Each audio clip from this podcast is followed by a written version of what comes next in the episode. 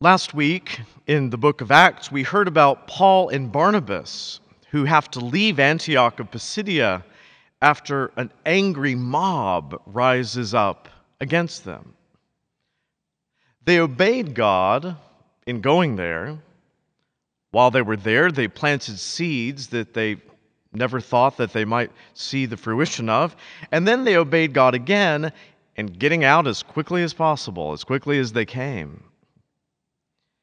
You may remember that I talked about the subsequent history of Antioch, where it became a flourishing center of Christian civilization. And then, centuries later, the entire city was honored with the martyr's crown. Evangelization, proclaiming the good news of Jesus Christ, is a duty for the church. It's a duty for every Christian. You know, sometimes I'll have people who will come up to me and they'll say, Father, you know what? The church needs to do fill in the blank with X, Y, or Z. And I look at them and smile and I say, That is a wonderful idea. Why don't you go do that? And they just kind of look at me and say, Well, you know, the church needs to do that. You are the church. Go do it. Right? Oh, but the church, you know, that's the Pope and the bishop. No, no, no. That's not how this works. The church is the assembly of all of the baptized faithful in Christ. And so ministry may be done differently by those in holy orders, but there is ministry which is part of what all of us as baptized Christians do. We cannot forget, however, what evangelization is and what it isn't.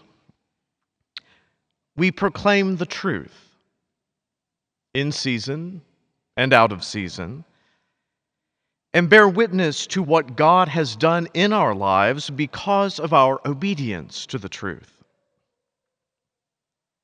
A couple weeks ago, as you may remember, I went down to Greenwood for the visit of the relics of the visionary of Lourdes, Saint Bernadette Soubirous.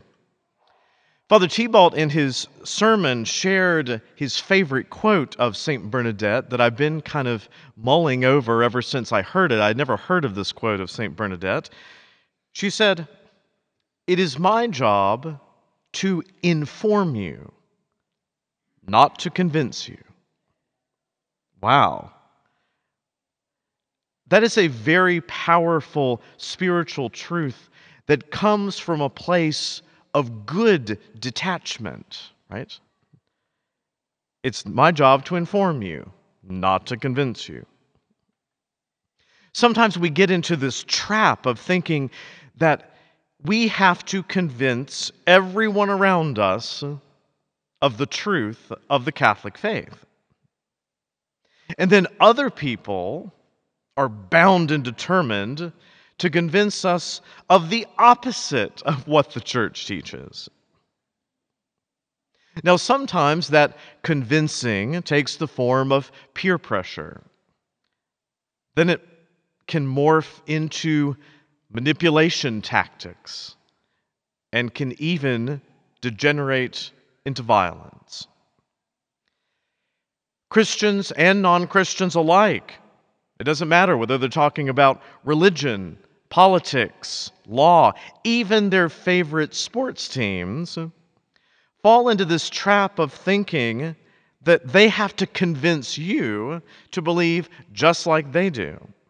And that they are somehow personal failures if they don't get you to conform to their will.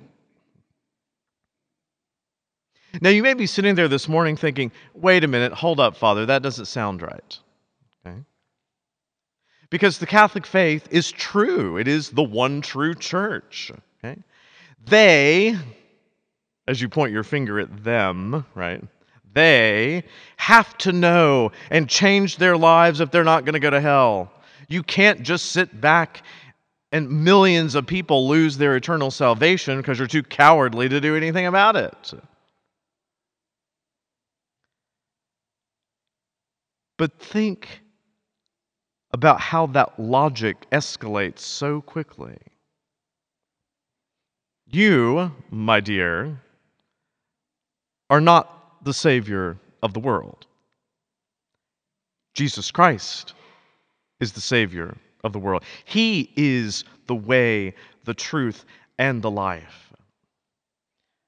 The most that we can do is, like John the Baptist, point to Him Behold the Lamb of God. He who is the way, the truth, and the life, you know, His grace can transform the entire cosmos in an instant. He can take your life and from one second to the next, before you even realize it, change everything.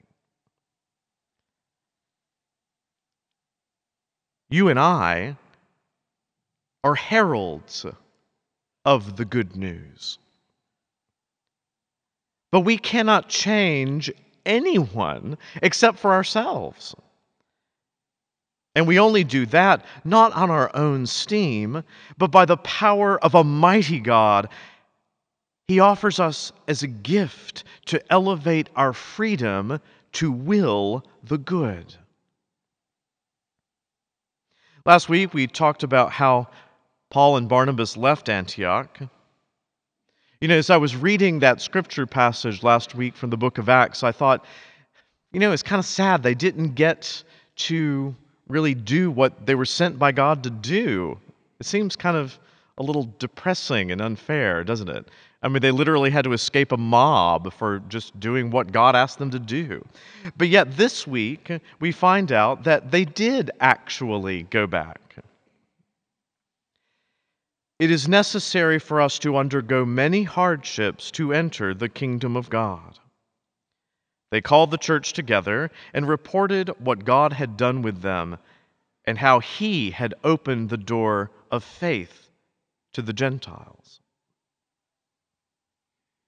Think about it for a time, an entire city was closed to the saving word of faith, the good news of Jesus Christ. Obviously, the entire city. And the disciples suffered for preaching the gospel. With a great simplicity and poverty of spirit, they left. But God brought them back after He had opened their hearts. And then everything was different. You know, sometimes we sit there and we think that what we do for God is basically a failure.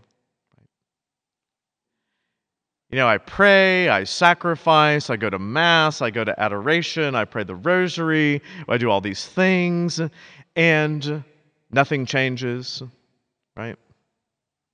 My child who's left the church still hasn't come back. My spouse is still driving me crazy?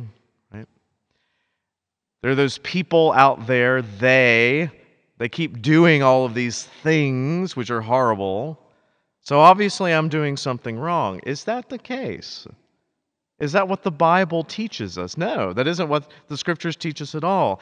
Our humble acceptance of what seem to be those checkmates and staying open to how God wants to work, that perseverance God can use for miracles.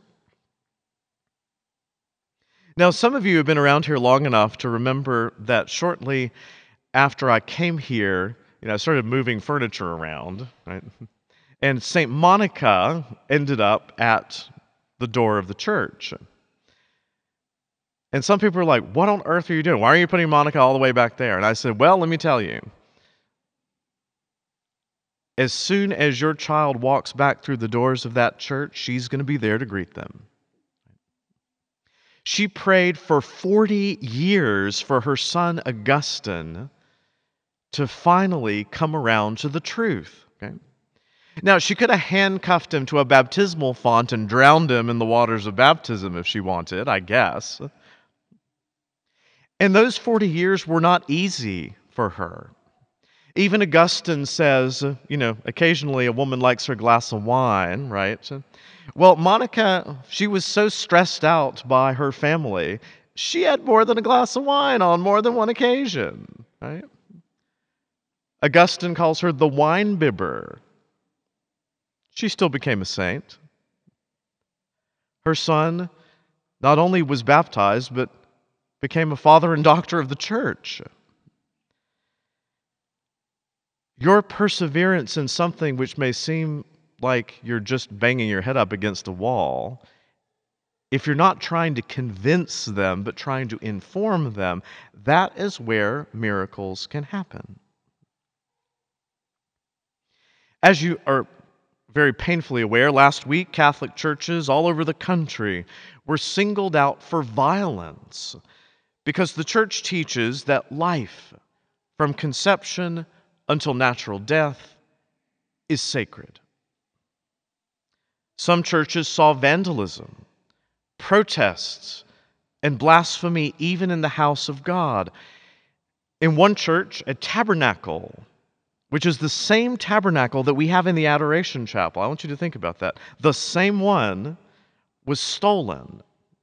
And they weren't stealing it for the gold, they stole our Lord and the Blessed Sacrament out of the tabernacle, left the vessels, left the tabernacle. They could have got a lot of money out of that. That's not what they wanted.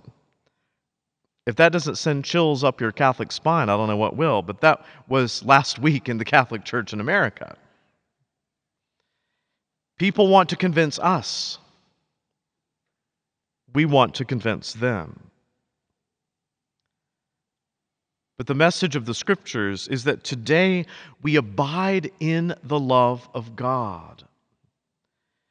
We leave the converting to Him. He's better at it than you and I are, and He knows what He's doing. It is our task to be faithful.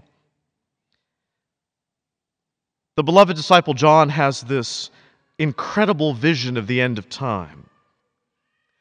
God's dwelling is with the human race. He will wipe away every tear from their eye, and there shall be no more death or mourning, wailing or pain, for the old order has passed away. The one who sat on the throne said, Behold, I make all things new.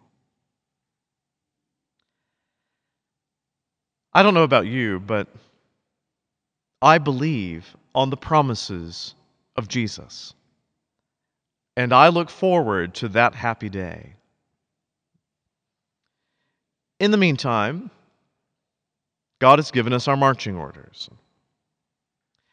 And they're not convince everybody that you're right and they're wrong. Our marching orders are this As I have loved you, so you should love one another.